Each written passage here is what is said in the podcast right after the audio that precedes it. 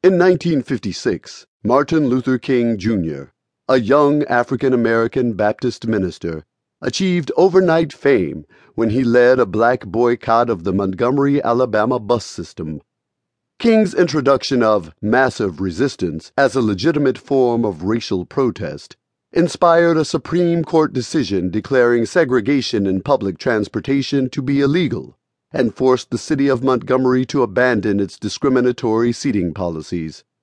It also marked the beginning of the modern civil rights movement. For the next 12 years, King led various forms of nonviolent protest against racial discrimination. Though his life was threatened repeatedly and he was arrested many times for violating state segregation laws, he never wavered in his quest to win civil rights through nonviolent tactics and with the cooperation of like minded whites. His efforts were admired worldwide and inspired the passage of the Civil Rights Act of 1964, which has been referred to as a Magna Carta for African Americans. King once confided to his closest aide, Wyatt T. Walker, that Jackie Robinson's example of breaking baseball's color barrier inspired him to pursue racial integration on a national stage. Jackie made it possible for me in the first place, he said. Without him, I would never have been able to do what I did. Surprised by the revelation, Walker asked him to explain.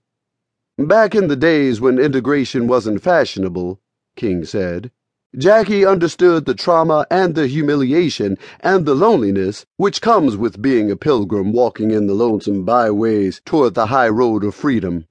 He was a sit inner before sit ins and a freedom rider before freedom rides. When Roy Campanella, the first black catcher to break the color barrier and a teammate of Robinson's, learned of the remark, he was quick to point out that Jackie wasn't the only one who should be credited with the success. Without the Brooklyn Dodgers, you don't have Brown v. Board of Education, he insisted, referring to the 1954 landmark Supreme Court decision that declared racial segregation illegal in the United States. We were the first ones on the trains. We were the first ones down south not to go around the back of the restaurants, the first ones in the hotels. We were the teachers of the whole integration thing. Campanella's defensiveness came from his belief that he, along with other African American teammates, Don Newcombe, Joe Black, and Jim Gilliam, should also be credited with abolishing Jim Crow in American society. All of them endured racial abuse in the Negro Leagues longer than the single season Robinson apprenticed with the Kansas City Monarchs. Unlike Robinson, who actively challenged Jim Crow, Campanella was more subdued in his protest because he knew white society wouldn't listen. Instead, he played the game at an extraordinary level, believing that he could play just as well, if not better, than any white major leaguer, and that he could crack baseball's color line if an owner had the moral courage to give him the chance. Once given the opportunity, Campanella refused to jeopardize his major league career by challenging directly the subtle forms of discrimination he faced or the state political and judicial systems that permitted it.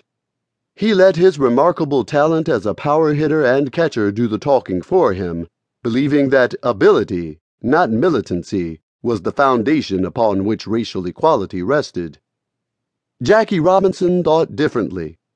He possessed a fierce pride an unrelenting competitiveness, and a keen racial consciousness that had been cultivated on the streets and playing fields of Pasadena, California, a city that was hostile to blacks. Throughout his life, Robinson fought against Jim Crow, beginning at age eight when a white neighbor called him a nigger, and continuing during his years as a stellar student athlete at Pasadena Junior College and UCLA, and later as a military officer and Negro Leaguer. Although he did not provoke the racial discrimination he experienced, Robinson certainly didn't back down when he was made a victim of it.